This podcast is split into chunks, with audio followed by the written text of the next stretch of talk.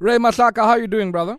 I'm good, thanks, Sayabonga. And how are you, my brother? Very well, thanks, man. Thank you so much for taking time out to speak to us this evening. Now, I was saying to Snesibo earlier on, I mean, uh, it's certainly made for, I wouldn't call it riveting watching, but um, I guess a mix of uh, tra- where tragedy meets comedy. Uh, last week's uh, a meeting with the Standing Committee on Public Accounts and the Business Rescue Practitioners, uh, where, in my view, the issue really uh, hovered around um, the lack of post commencement funding, and that then, I guess, subsequently leading to a proposed wind down on the part of the business rescue practitioners. But uh, I guess the big question many people are asking themselves is you don't go and ask for retrenchments if uh, people are still asking, where is the plan? That's right. Uh, you know, the problem here is that, you know, the situation is so complicated and there's so many expectations from so many parties. Um, where we're sitting right now is that you know, it's five months since, uh, you know, SAA was placed under business rescue, and there is no firm plan on the fate of SAA or how the airline will be restructured going forward. Uh, you know, and I mean, business rescue under the Companies Act, which governs the, the business rescue proceedings, usually calls for um, a final a final rescue plan to be presented within three months. We're now mm. five months in, and there's no rescue plan. But what complicates this matter further is that there is a sharp difference of opinion about how SAA should be uh, restructured. The rescue practitioners want to proceed to publish a final plan by the end of this month that will wind down um, the operations of SAA.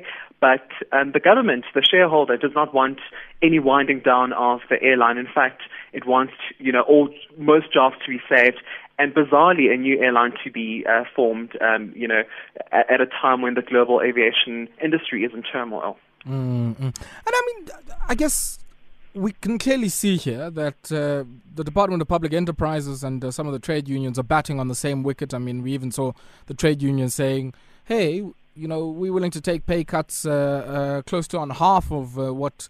Uh, certain uh, uh, employment categories are earning so that we can give some room and space for us to reconsider what a new airline might look like and what then is going to happen here to the business rescue practitioners in light of, I guess, this new collaborative mood between the DPE and some of the workers? It's you know it's, it's very complicated because there was a, memorandum of understanding signed between um, uh, Minister uh, Pravin and the business rescue practitioners to save jobs. Well, that's not the original plan of the business rescue practitioners. They want to cut jobs because there isn't money to pay workers beyond, um, in fact, beyond the end of April. We now in, uh, you know, uh, in May. There's no money to pay workers. So the, the, the most viable plan that the rescue practitioners have come up with so far is to cut jobs. But there's a lot of pushback uh, for, for, for that to happen on the side of labor um, and on the side of the government as well. So you're sort of seeing the business rescue practitioners you know, their hands are tied. They can't move forward uh, with with uh, cutting, you know, employment costs at the airline. So, you know, it's, it's, it's again there are too many cooks in the kitchen to to use that phrase loosely, mm. uh, and, and, too many parties with different expectations of how this airline will be rescued. Yeah, yeah, certainly. You know, for me, uh, Ray, when I look at this, um, I guess uh, I'm asking myself, I mean, you know, who would want to start a new airline in the kind of global environment that we see? I mean, we're speaking about 30,000 jobs on the line at uh, Emirates. Uh, we're seeing something similar at British Airways where there's uh, challenges and even pre, pre- predating COVID. Uh, there are all man- manner of uh, industrial relations concerns in many of the airlines across the world. We also saw, um, you know, Air France, KLM going out and asking for state relief and support. Um, you know, what about operating in the aviation sector would make this a viable and a sustainable concern? And what would have to be different to SAA in its current form?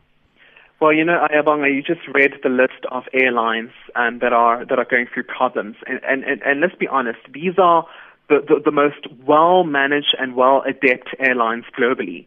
You know, if they're going through such problems right now, I cannot imagine an SAA which you know faces a debt load of um, of long term debt of more than six billion rand. Uh, you know, how is it going to be able to survive the, the, the, the aviation industry when estimates are that it might take a, a year or two for normal travel patterns to to normalize? Uh, post COVID 19. Um, so, how will this new airline work? We don't know. Um, but what we know is that, um, you know, Minister, uh, um, Deputy, um, not the Deputy, what am I saying, Ayabonga, um, the, the, the Public Enterprises Minister, Pravin Gordhan, yes. he wants uh, the new airline to focus more on domestic air travel. Um, it wouldn't be an SAA that has large international and regional uh, flight routes. Um, it'll be one in which it will operate in a much smaller scale. Mm. Um, will have uh, possibly high load factors from um, load factors profitability in the airline industry. That is, uh, it will have high load factors uh, from the domestic airline industry. So you'll sure. see a much more smaller and consolidated SAA. All right. Where, Ray, yeah. unfortunately, we're going to have to leave it there, man. We have run out of time, but uh, thank you very much for taking time out to speak to us. Thanks for having me again, eh? Awesome stuff. That there was Ray Mahlaka speaking to us for our wrap of the top business stories. 14 minutes it is after 8 p.m. It's our Shop Stewards Corner, where we bring you uh, this segment every Monday to take a look at what's happening in the lives of working people and what's happening on the shop floor. And uh, uh, we now take a look at uh, the lives of those uh, whose workplace is uh, many of our private homes, and those are domestic workers. Now, the Department of Labor says as of sun, as of Saturday, I should say, the 16th of May, the Unemployment Insurance Fund um, had paid 14,113 domestic workers uh, from uh, the special lockdown benefit uh, to the tune of just over 55.5 million rand. Now, the figures further show that uh, 10,092 employers had lodged claims on behalf of their domestic workers.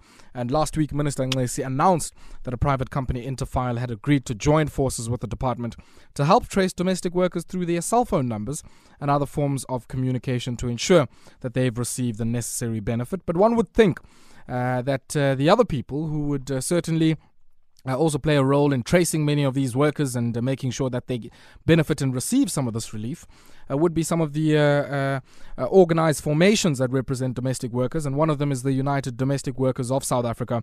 And the president of SADSAWU joins me on the line now, and her name is Pinky Mashiane. Pinky, how are you? Good evening at Metro FM listeners. I'm fine, thanks. And how are you? I'm good. I'm the president of UDWOSA. UDWOSA, sorry. Yes. I'm reading SADSAWU here. Sorry, that's another union entirely. UDWOSA, yes, the United Domestic Workers of South Africa. Uh, maybe I want us to maybe start off here. Uh, I mean, I, I, remember a few years ago uh, taking a look at uh, one of the stories that had come out of this sector, and uh, they were speaking about how low the compliance was on the part of many uh, employers of domestic workers in signing up for things like the UIF. And I guess, you know, all of that lack of compliance or non-compliance gets shown up during a period like this because that's when all of that is exposed. Talk to me about uh, your assessments as the uh, uh, here on this question of uh, uh, one employer signing up for UIF before we even get to whether or not some of these benefits have been paid to uh, a relevant number of workers in your sector. Yes, it, it is very, very difficult for domestic workers most of the employers don't want to register them. They don't comply with the act. I'm also surprised that uh, as of Saturday, there's 14,000 domestic workers that they say mm. they, um, have been paid because on the 1st of May, the UIF commissioner said only about 5,000 employers of domestic workers have applied for TERS fund. So I don't know when this number multiplied only about 5,000. He said this on the on the 1st of May, on Workers' Day. That's what mm, he said. Mm. That they, yeah, only about 5,000. And we, we, are speaking about more than a million domestic workers in South Africa, and, and only few, few employers have applied for that. So I've heard the statement that the 14,000 have been paid. I don't know that because there's no one that has told me that I have uh, benefited from this uh, COVID 19 TERS fund, uh, UIF. So you're saying, I mean,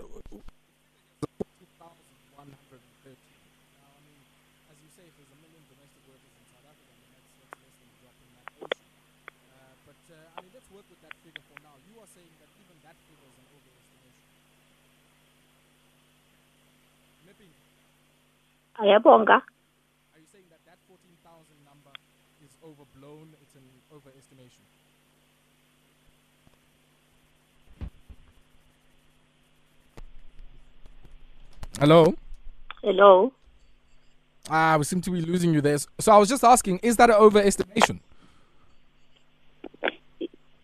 Yes. The 14,000. So it's 14,113 domestic workers that the department says have received this lockdown benefit, and they say they've paid out 55 million rand or so. Are, are you saying even that is an overestimation? the, that's overestimation. I don't know. Because really, we still have domestic workers who are still struggling to get that UIF. Today, as we speak, I spoke with two employers telling them about the UIF. Both domestic workers are now dismissed and there's no UIF. The employers didn't register them. Instead of registering the domestic workers with UIF, they decide to d- dismiss them.